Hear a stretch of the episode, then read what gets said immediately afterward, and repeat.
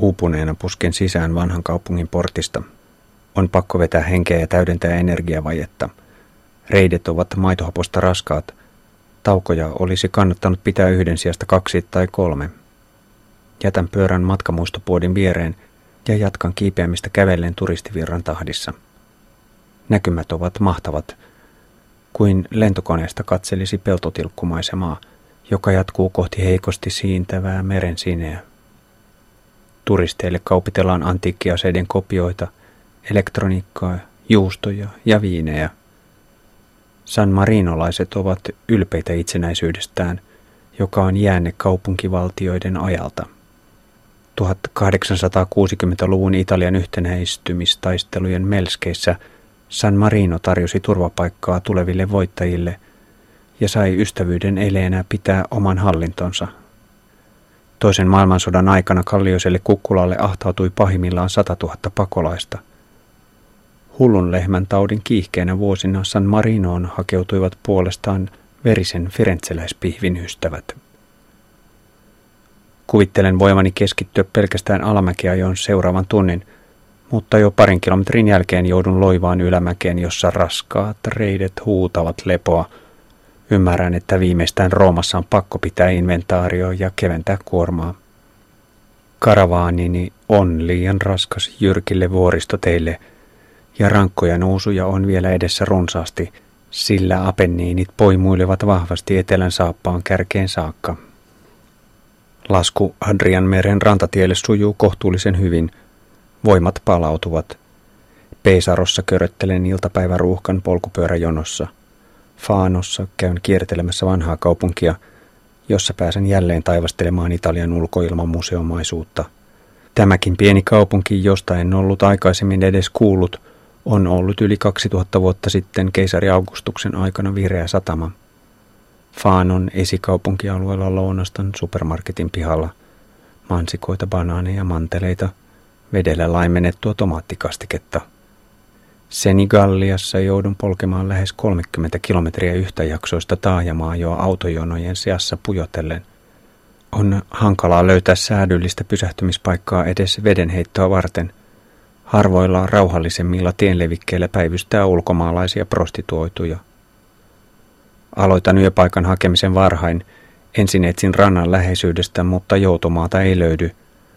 Alitan rautatien ja palaan Strada Stataalille – jonka liepeillä on avoimia niittyjä. Oja kuitenkin rajoittaa niittypensaikoiden tarkastelua.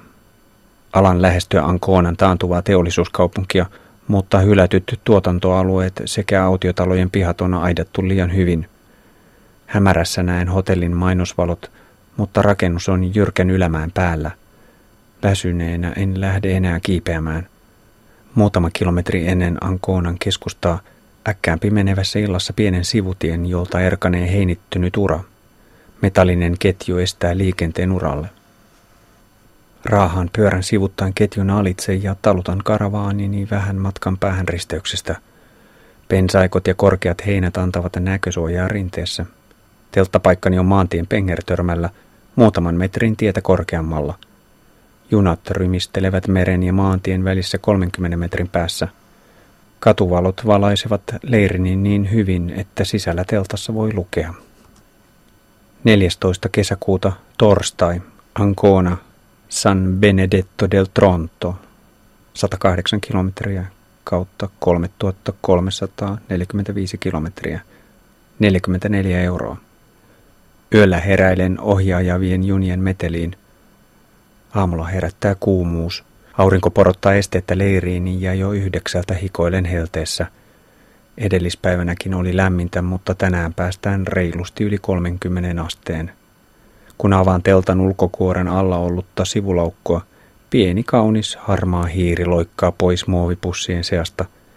Se on ehtinyt jörsiä reijän magnesium-kaalium-tablettien säilytyspussiin – Epäluuloisena tutkailen mahdollisia vahinkoja, mutta hiiri ei ole ehtinyt jättää edes jätöksiä reitilleen. Aamutoimiin menee se tavanomainen kolmetuntinen. Nautin merinäköalasta. Edellispäivän kiipeily ei painakkaan jaloissa ja matka Ankoonaan sujuu kepeästi. Kaupungissa rantatie päättyy vuoreen ja pieni nousu vie keskustan halki sisämaan suuntaan. Käyn apteekissa ostamassa desinfiointipyyhkeitä sekä voidetta hiertymiä varten. Farmaseutti tulee innostuneena ulos katsastamaan menopeliäni. Yritän löytää uudestaan rantaan ja ajaudun jyrkän mäen juurelle. Nousu on lyhyt, mutta San Marinoakin rajumpi, noin 14 prosenttia. Alle kilometrin matkalla lepään kaksi kertaa. Mäen päällä pääsen maisemareitille, joka kumpuilee peltojen ja rantatörmän välissä. Ehdin vain hetken harmitella rankan nousun aiheuttamaa maitohappoisuutta, ennen kuin saan muuta ajateltavaa. Yhdestoista pinna katkeaa. Hakeudun varjoon askartelemaan hienon huvilan porttilevikkeelle. Saan nauttia tunnin jylhistä merimaisemista ennen kuin tie laskeutuu kymmeniä kilometriä pitkälle hiekkaranta taajamien tasanteelle. Tienvarsitiedote kieltää vapaan telttailun rannalla tuhannen euron uhkasakon voimin. Ennen Ankonaa hukkaamani SS-16 ilmestyy jälleen rantaan, ja loppupäivä kuluu merta katsellessa ja hotellien määrää ihmetellessä. Välillä pitää sukkuloida pikkukaupunkien ruuhkissa. Yöpaikat ovat taas kiven alla, ja pimeä ehtii tulla kuin varkain. Taajamaa jo sujuu kuitenkin pimeässäkin, jopa vähän liian hyvin – Keskittyminen herpaantuu hetkeksi ja olen töräyttää päin isoa roskasäiliötä, joka on jätetty osittain ajoradan puolelle. Viime hetken väistö saa adrenaliinitason hypähtämään. San Benedetto del Tronton liepeillä etsin leiripaikkaa ensin ison risteisalueen rampeilta. Sitten muutaman kilometrin päästä löydän kylän keskeltä kapean niitetyn kesantopellon. Autiotalon pihan kautta pääsen pellon reunaan sadan metrin päähän tiestä yksinäisen olivipuun suojaan pystytän teltan oliivin ja metrin korkeudessa kulkevan kastelukourun väliin. Tietä tuleva niukka valo riittää hyvin. Majapaikkani on muuten mainio, mutta meluhaitat jatkuvat myöhään yöhön. Rautatie on lähellä ja junat ylittävät pienen sillan, joka voimistaa meteliä. Vieläkin suurempi ongelma on radan toisella puolella oleva campingalue, jossa nuoriso hihkuu ohjatun illanvieton innoittamana – Saan kuunnella illan emännän kiekumista bingon, tiputanssin ja ryhmäkilpailujen värikkäässä kavalkaadissa. Viides luku. Apenniinien yli Vatikaaniin. 15. kesäkuuta perjantai. San Benedetto del Tronto, Gran Sasso. 82 kilometriä kautta 3427 kilometriä. 31 euroa. Herään taas kuumuuteen, Hento olivipuu ei riitä antamaan tarpeeksi varjoa. Aamu on tavallista hitaampi. Viime päivien rehkiminen helteessä on alkanut vaivihkaa kuluttaa menemisen irtonaisuutta. Olen pitänyt ensimmäisen matkakuukauden aikana vain yhden palautumispäivän. Nyt olisi oikeastaan jo levon aika. Rooma on kuitenkin vain kolmen ajopäivän päässä ja siellä odottaa huoltotauko. Ehdin juuri ja juuri ruokakauppaan täydentämään nestevarastojani. Onnistun pääsemään sisään valintamyymälään lähes 10 minuuttia iltapäivän sulkemisajan jälkeen. Lämpötilojen noustessa kolmen litran perusnestemäärän lisäksi kuormani päälle on pikkuhiljaa ilmaantunut kolmen neljän kilon verran mineraalisuola urheilujuomaa. Julia Novan kaupungissa pysähdyn ensimmäistä kertaa nostamaan rahaa automaatista. Lähdin Helsingistä kuukautta aiemmin reilun tuhannen euron käteisvaroilla, josta suurin osa oli Itä-Euroopan valuuttoja. Rahoja ja passia pidän mahavyössä – Passia varten pitäisi hankkia ohut muovipussi, sillä nyt se kerää hikeä ja joudun aamuisin kuivattelemaan sitä auringossa. Osan rahoista olen piilottanut hätävaraksi vaihtovaatteiden taskuihin. Aluksi kätkin hätärahaa jopa ajokenkään. Kenkäpiilosta luovuin jo Latviassa. Jätän Adrianmeren helpon rannikkotien 30 kilometriä ennen Pescaraa ja suuntaan kohti Apenniinien korkeinta vuoristoa Gran Sassoa – jonka huippu on yli 2900 metrissä. Vaivattomin reitti kohti etelää kulkisi Apulian rannikkotasankoa pitkin Italian saappaankoron kautta, mutta vakaa aikomukseni on polkasta Niemimaan länsipuolelle Roomaan. Keski- ja Etelä-Italiassa ei ole itä-länsisuuntaisia tasankokäytäviä. Poimuileva vuoristo pitää ylittää. Maasto nousee melko pian muutama kymmenen metriä, mutta sitten on taas tasaista – Ajo on siitä huolimatta nihkeää ja seisahdun tutkailemaan rengaspaineita ja pinnoja. Mitään mekaanista syytä ei raskaaseen menoon ole. Jatkan puskemista. Kaksi harjoittelevaa kilpapyöräilijää kiinnostuu projektistani. Pysähdymme tutkimaan karttaa. Miesten mielestä suunnittelemani reitti on liian raskas karavaanilleni. Kerron selviytyneeni San Marinoon, mikä tekee vaikutuksen polkijoihin. He suosittelevat kuitenkin Gran Sasson vanhaa päätietä SS-80, jota pitkin kiipeämistä on yli 30 kilometriä, mutta nousu on viimeisiä kilometriä lukuun ottamatta koko ajan lempeää, dolce dolce. Välttyisin myös rajuilta ylä- ja alamäkien vaihteluilta. Montoriossa käyn täydentämässä eväsvarastoja. Parkkipaikalle ihastelen valkoisia vuorenhuippuja ja valmistaudun henkisesti pitkään nousuun, joka vie Gran Sasson kansallispuiston läpi Passo delle Capannellen solaan 1300 metrin korkeuteen. Kaupungin ulkopuolella kevyt kiipeäminen alkaa saman tien. Reitti seuraa Vomaanojoen rotkoa. Parin tunnin ylämäkiajon jälkeen alkaa hämärtää. Rehevät äkkijyrkät rinnemetsät reunustavat tietä. Rotkon puolella aidatun tien penger on lähes olematon. Yöpaikan löytäminen ei ole helppoa. Muutamilla tasaisemmilla alueilla on asumuksia ja niiden pihapiirissä reviirien puolustavia koiria. Iltaauringossa vaeltava värikäs pilvirintaman reuna heittää oman epävarmuuden varjonsa ahertamiseni mausteeksi. Huomaan kahden henkilöauton kokoisen levikkeen metsän puolella. Levikkeeltä lähtee polku, jonka vieressä on parin neliömetrin lähes tasainen kohta. Leiripaikan heikkous on teltan sivustalta heti nouseva maaseinämä, jossa ei ole irtokiviä, mutta joka sateen sattuessa takaisi kosteaan yön. Laukkujen, vaatteilla täytettyjen muovikassien, sadeviitan ja turvaverkon avulla tasoittelen teltan pohjaa sekä yritän ohjata – mahdollisia valumavirtoja kohti teltan jalkopäätä. Vasta illan pimennyttyä huomaan, että rotkon toiselta puolelta tuikkivat kasvillisuuden läpi pienen kylän valot. Joen virtauksen etäinen solina on vaimeaa, mutta hiljaisuuden rikkovat huudot, joilla lapsia ja nuorisoa kutsutaan iltapastalle. Myös kyläkoirien kuoro aloittaa oman viestintäkierroksensa.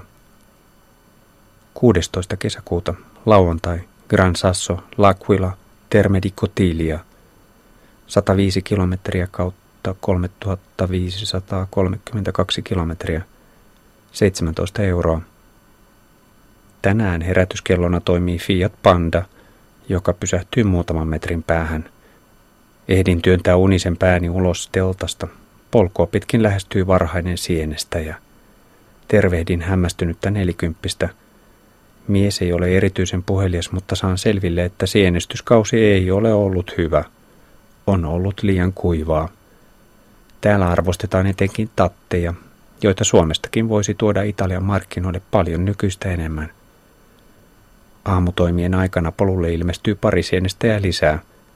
Ensimmäisenä saapunut mies kolua metsää luultavimmin lisäansioiden toivossa – mutta jälkimmäiset viisikymppiset miehet ovat parempituloisia harrastajia, jotka ehtivät palata tyhjin käsin ennen kuin pääsen tien päälle.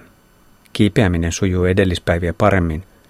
Solaan on vielä parikymmentä kilometriä. Etenen rauhallisesti maisemista nauttien. Kilpapyöräilijöiden ryhmiä porhaltaa ohitseni. Jotkut kannustavat, toiset muistuttavat, ettei saa mennä liian lujaa – Pysähdyn pienen kylän vesipisteelle täydentämään juomavarastoja kirkkaalla vuoristonektarilla. Vapaana tassutteleva säyseä sekarotuinen tulee seurakseni sammuttamaan janoaan. Tierkanee Vomaanojoen rotkosta ja rehevä metsävyöhyke päättyy. Pensaikot ja niityt laikuttavat rinteitä. Aurinkoisesta päivästä huolimatta alkaa olla viileää. Tie kiemurtelee serpenttiininä ylöspäin. Saavun Passodelle Capannelle solaan hyvissä voimissa – sen sijaan, että aloittaisin laskettelun kohti Abruzzon maakunnan pääkaupunkia Laquilaa, poikkean hetken mielijohteesta kiertotielle, joka vie vielä ylemmäksi. Serpenttiinit jyrkkenevät ja ehdin jo pohtia improvisaationi mielekkyyttä. Nousen solan 1300 metristä reilut 100 metriä korkeammalle. Saavun aidattomille tasaisille ylänköniityille, joilla laiduntaa satoja valkoisia lehmiä ja kymmeniä hevosia – Muutama Abruzzon paimenkoira valvoo laumojen liikkeitä. On epätodellisen hiljaista. Pysähdyn kaivamaan kameraa esiin, mutten ehdi ottaa kuvaa ennen kuin paikalle polkee eläkeikää lähestyvä lyhyt kaljumies. Maariolla riittää kysymyksiä. Tuttu paimenkoira tulee rapsuteltavaksi.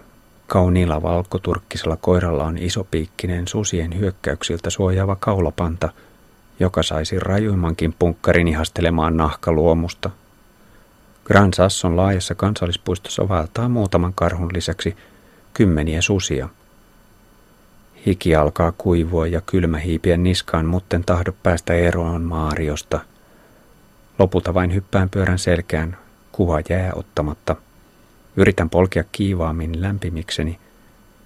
Aurinko on tulossa kohta pilven takaa. Maarion mukaan yhtäjaksoinen alamäki alkaa muutaman sadan metrin päästä ja sitä kestää yli 20 kilometriä, eli hellelämpötilojen pitäisi tulla vastaan melko pian. Päättelen väärin. Aurinko ei tule esiin, eikä vähän kerrallaan lämpenevä ilmamassa riitä kompensoimaan ilmavirran jäähdyttävää vaikutusta. Olen kuitenkin päässyt jo alamäkiajon hurmokseen enkä pysähdy kiskomaan takkia päälle vilusta huolimatta. Karussa laaksossa lasku alkaa loivien serpenttiinien jatkuvana sarjana. Tie on puhdas hiekasta ja päällystä hyvä. Jarruja ei tarvitse paljoa käyttää. Ajolinjoihin keskittyminen vie huomiota hulppeista näköaloista, mutten malta pysähtyä valokuvailemaan. Tie suoristuu rajuksi ja pitkäksi kiihdytysradaksi, ja nopeus nousee lähelle 60 kilometriä tunnissa. En ole koskaan ajanut polkupyörällä näin lujaa. Puolen tunnin jälkeen kesken päihdyttävää liitoa kännykkä pärähtää. Isäni on tänään ollut autolla veljensä hautajaisreissussa ja pelästyn, ettei kai mitään ole sattunut. Pysähdyn jarrut kirskuen. Hällistyksekseni vahvalla savonmurteella selittävä mies alkaa puhelimessa kaupitella jotain kuopiolaista tapahtumaa tai vuokrattavaa tilaa. Hillitsen itseni. Teksti pysyy vaivoin painokeleipoiseena. En ehdi saada selville, mistä tarkkaan ottaen on kysymys. Mukanani on kaksi kännykkää, joista toinen on Radio Suomen puheluja varten – en ollut muistanut järjestää telemarkkinointikieltoa tähän toiseen numeroon. Primitiivireaktiona päätän boikotoida kaikkea jollain tapaa Kuopioon liittyvää seuraavat viisi vuotta. Laskettelen vielä muutaman minuutin ennen kuin tasangolla helle nostaa hien pintaan. Jalat ovat raskaat, huipulla olisi kannattanut venytellä. Täydellistä keskittymistä vaativassa alamäkiajossa lihakset eivät olleet rentoina, vaan jatkuvassa staattisessa jännitystilassa – Harmikseni reitti vie muutama kymmenen metriä lakuilaa alemmaksi. Joudun jalat tukkoisina kiskomaan ylämäkeen päästäkseni vanhaan kaupunkiin, joka sijaitsee vähän yli 700 metrissä. Kadut ovat täynnä lauantain kiireetöntä väkeä. Vaikka Lakuilasta länteen reittiprofiili on laskeva, niin vaativat kiipeämisjaksot heittävät pikantin mausteensa polkemiselle. Yksinäinen kilpapyöräilijä pitää seuraa muutaman kilometrin ajan – ennen kuin hänen pitää kiiruhtaa kotiaan kohti. Vuorten välissä pujottelevan tien vieressä kulkee rautatie. Viilenevässä illassa maltan laittaa takin päälle ennen päivän toista hurjaa pitkää laskua, joka vie korkeiden rinteiden juurelle Antrodokon pikkukaupunkiin. Keskiaikainen Antrodoko sopisi erinomaisesti kuvauspaikaksi katastrofielokuvaan – jossa kuvitteellisen padon murtuminen hukuttaisi syvällä laakson pohjassa kyhjöttävän kaupungin alleen. Jatkan vielä väsyneenä vajaan tunnin Termedikotiilian kylpyläkylän laitamille. Rikin tuoksuiset vulkaaniset lammet houkuttelivat seudulle pyhinvaeltajia jo ennen antiikin Rooman aikoja.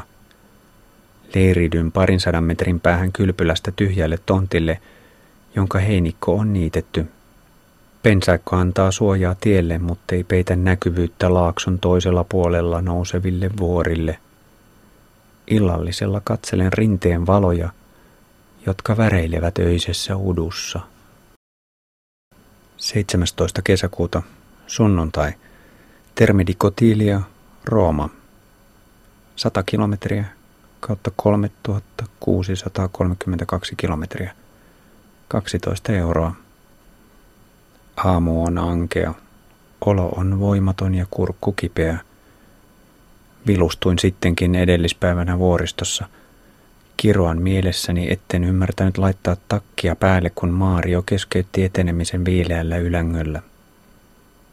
Päätän kuitenkin purkaa leirin ja kokeilla, tuleeko menemisestä mitään, sillä edessä olisi laskuvoittoinen päivä – Jos polkeminen ei suju, niin pysähdyn viimeistään Rietiin, joka on tunnin matkan päässä. Varovaisesti lähden liikkeelle. Meno on tahmea, muttei liian raskasta.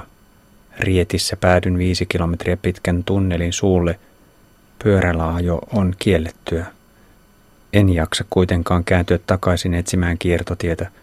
Piennar on kapea, ilmatunkkaista meteli pelottavan kova ja jotkut autoilijat höystävät tilannetta vielä äänimerkein.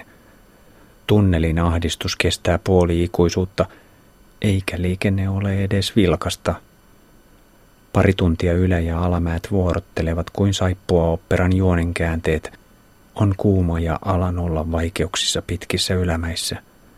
Pitäisikö sittenkin antaa periksi ja vetäytyä aikaisen lepoon, vaikka Rooma on niin lähellä?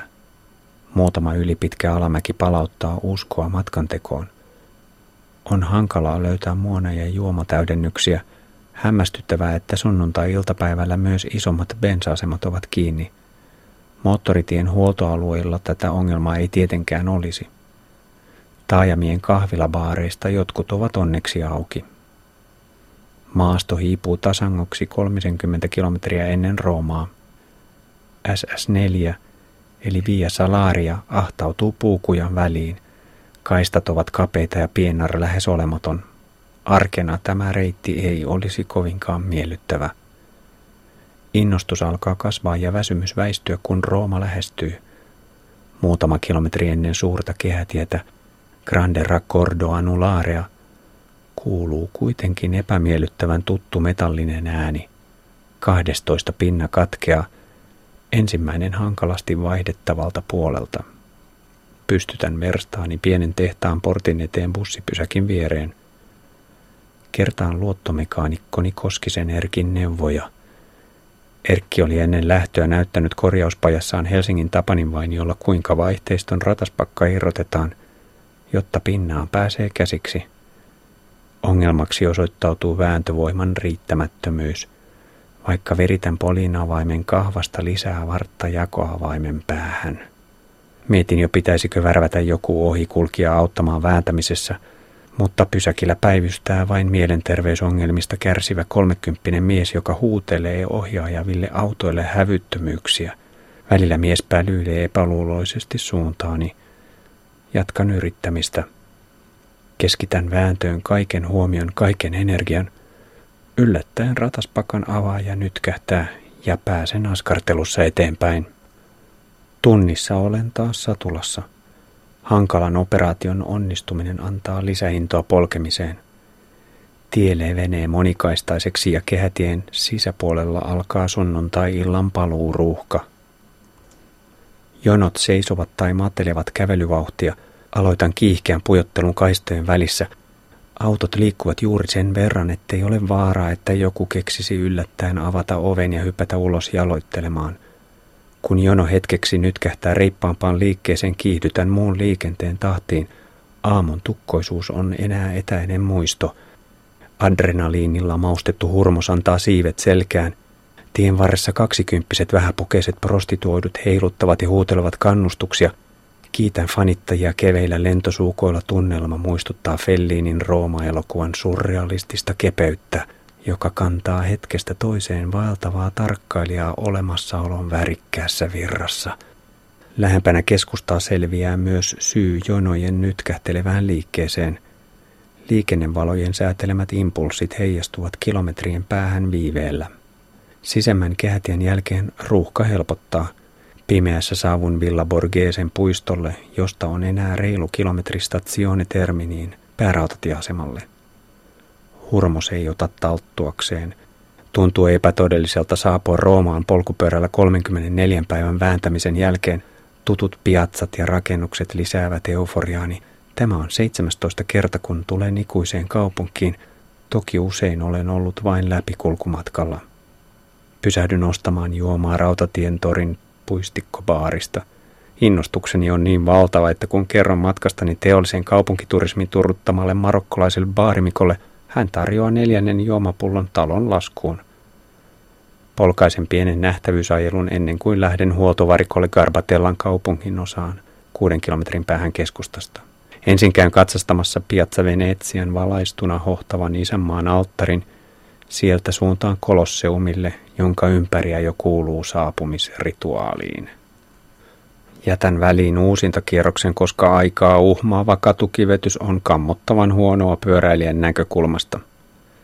Kierrän vielä toisen antiikin ajan viihdepyhätön Circo Massimon eli Circus Maximuksen, jonka rakennelmista tosin ei ole montaa kiveä jäänyt jälkipolvien ihmeteltäväksi.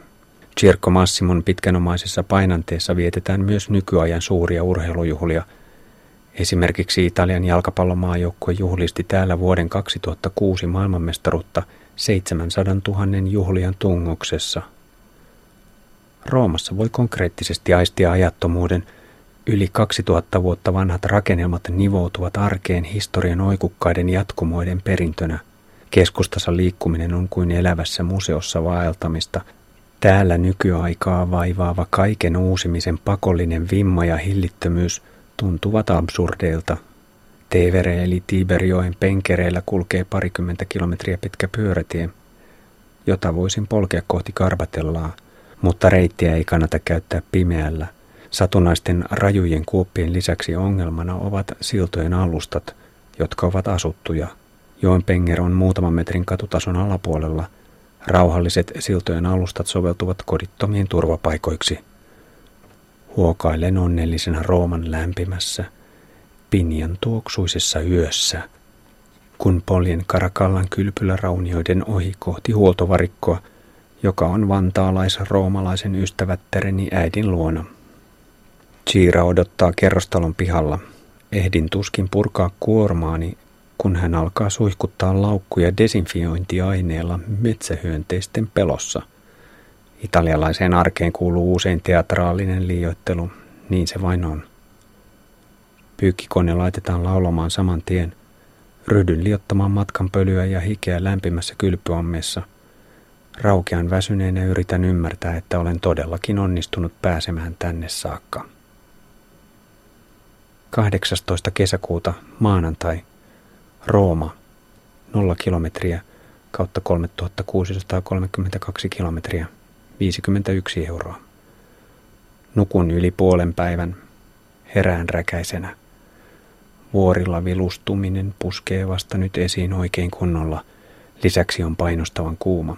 Lämpötila on kivunnut reippaasti yli 30 asteen. Helteen uuvuttavuutta lisää kosteus. Myöhäisen aamiaisen jälkeen kömmin takaisin sänkyyn lepäämään. Iltapäivällä saan revittyä itseni tietokoneelle kirjoittamaan teksti-TV-raportteja – Illemmalla käymme Chiran Michele Enon luona. Michele ylläpitää pientä nettilehteä ystävien ja sukulaisten iloksi. Il Giardino del Granchio, eli taskuravun puutarha, julkaisee myös matkakuviani. Kaunis Karbatella sijaitsee Rooman sisäisellä pyhinvaellusreitillä kaupungin kolmanneksi tärkeimmän kirkon San Paulon basilikan läheisillä kukkuloilla.